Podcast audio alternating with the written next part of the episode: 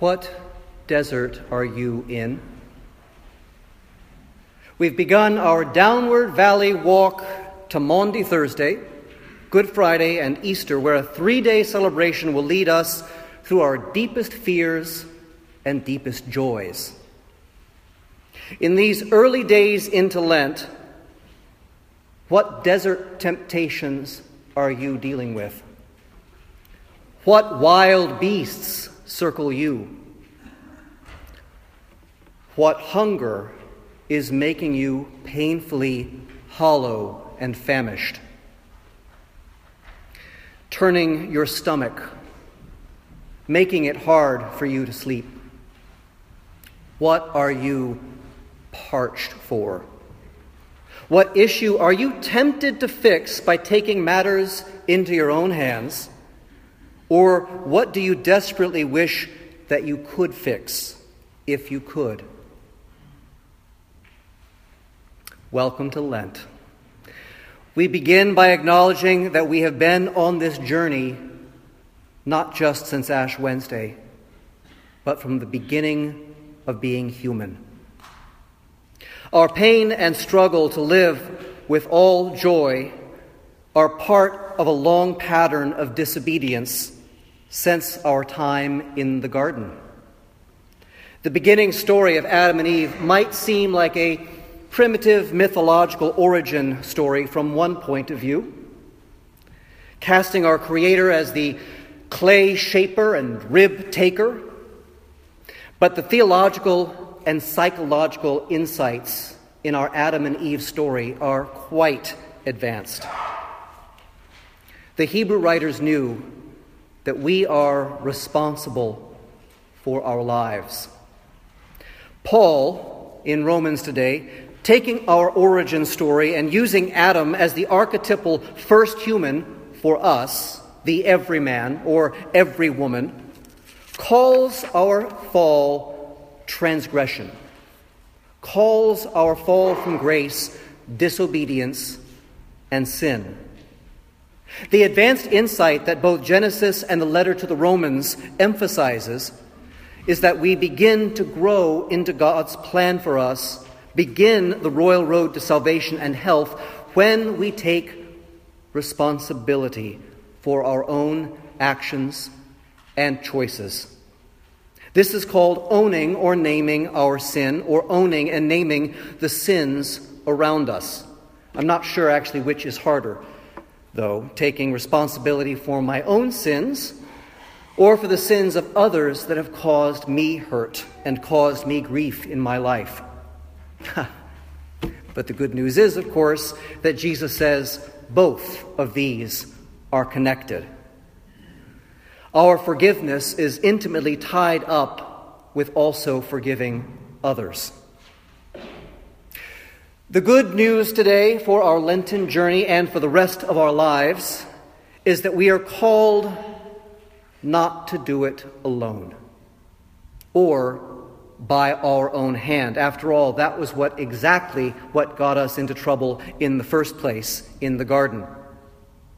Most of us try to satisfy our hungers and solve our problems on our own terms or with our own hands, or by manipulating others' hands to do it for us.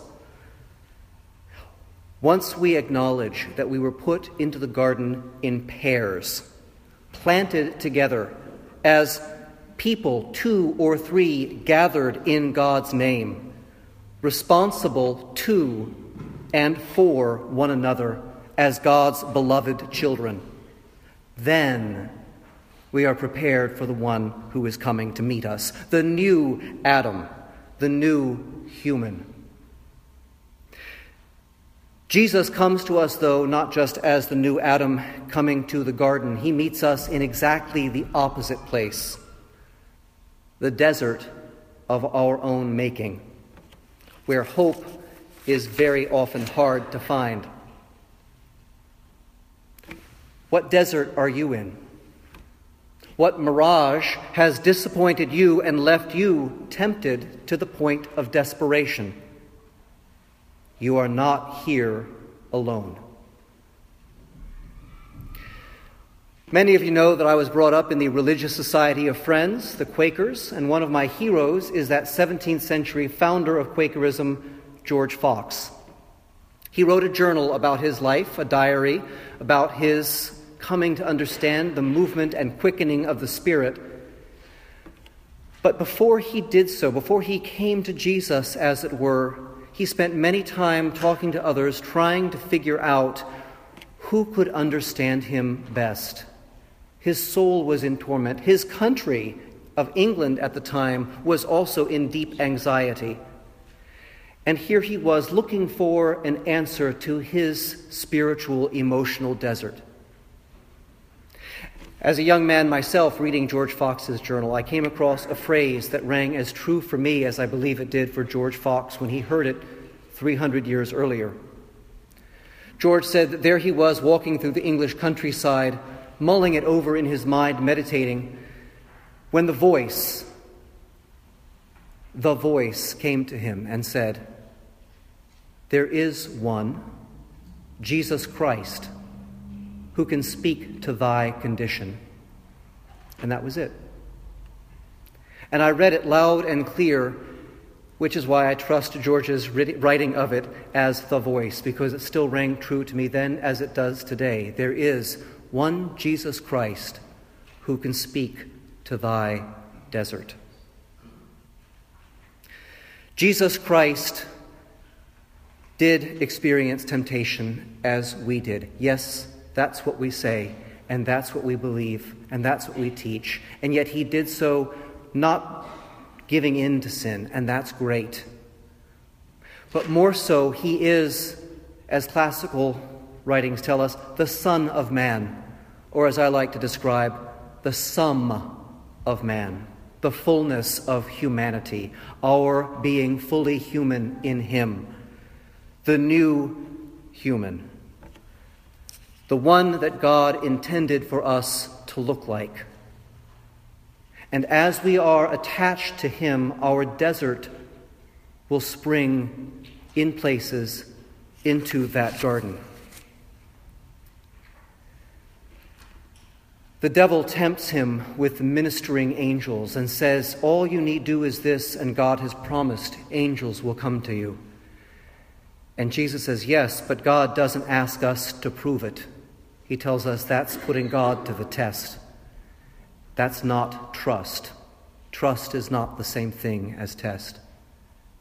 And after the devil fled, having no more recourse to challenge Jesus with, Matthew's gospel tells us today that indeed parts of that desert sprang up in garden as the angels did come as promised to minister to Jesus and will do so with us as well. But we must not attempt by our own hand and to go it alone, but to be His new humanity attaching ourselves to Christ even as we were attached to Him in baptism.